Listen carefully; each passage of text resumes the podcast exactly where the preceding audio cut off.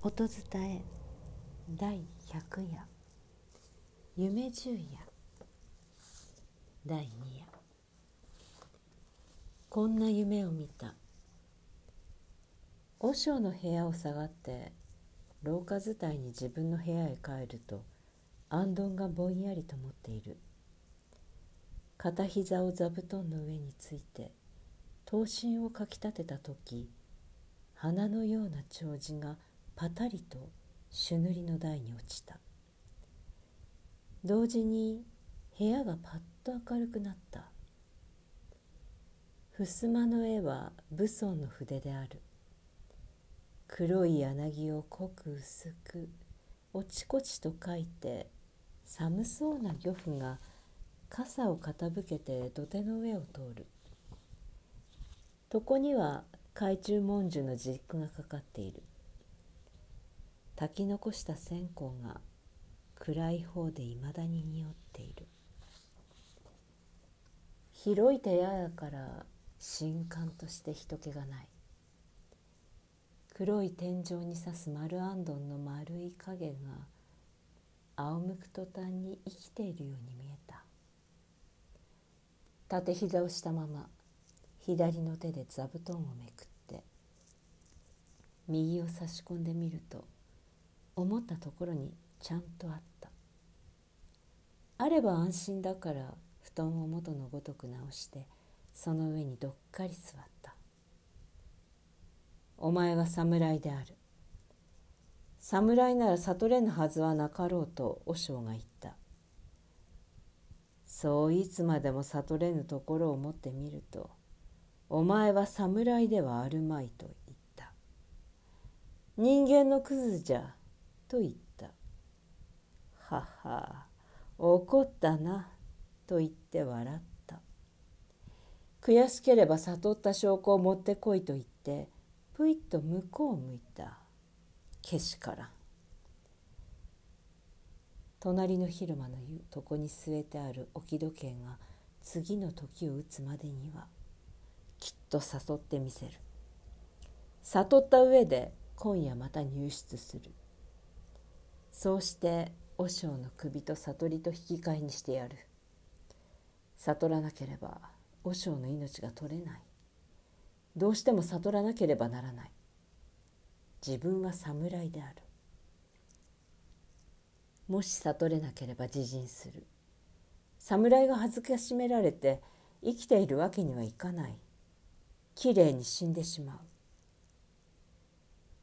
こう考えた時自分の手はまた思わず布団の下へ入った。そうして取材屋の担当を引きずり出した。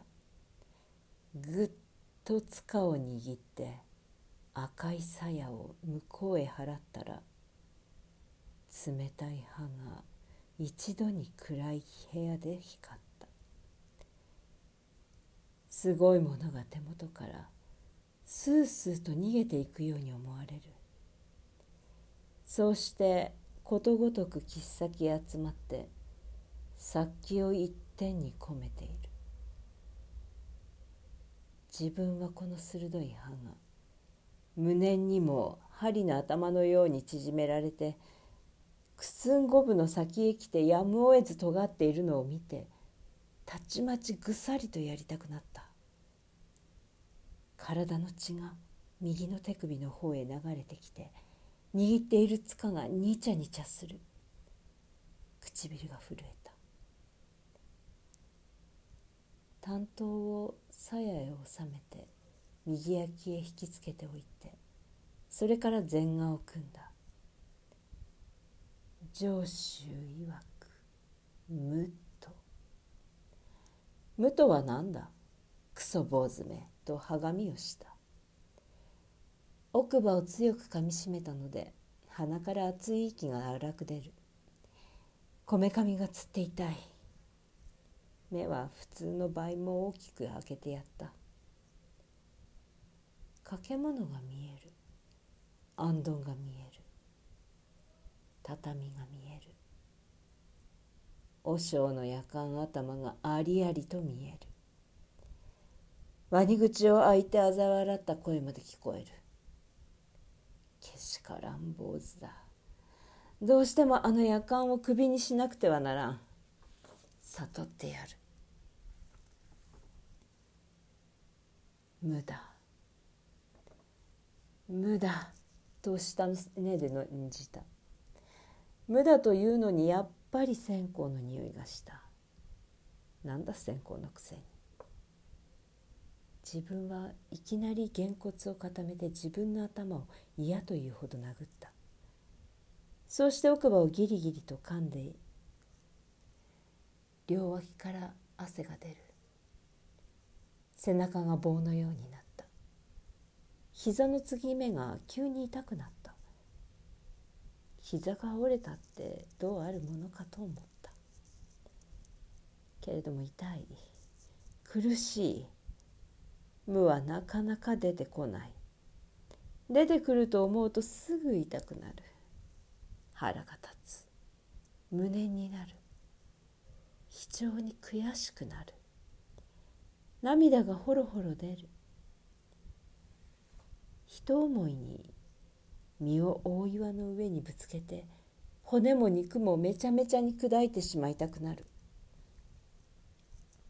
それでも我慢してじっと座っていた。耐え難いほど切ないものを胸に入れて忍んでいた。その切ないものが体中の筋肉を下から持ち上げて毛穴から外へ吹き出すよう吹き出すようと焦るけれども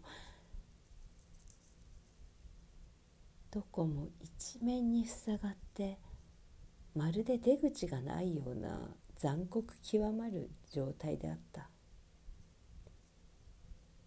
そのうちに頭にが変になった。安藤も武尊の絵も畳も違い棚もあってないようななくてあるように見えた。と言って無はちっとも厳然しない。ただいい加減に座っていたようである。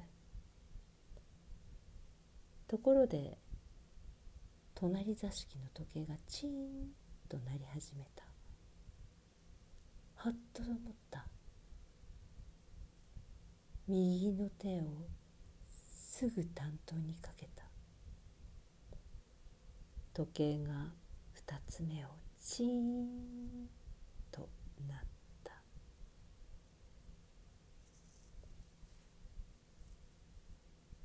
夏目漱石夢十夜より第2夜夢十夜作夏目漱石音伝え中山優子でした。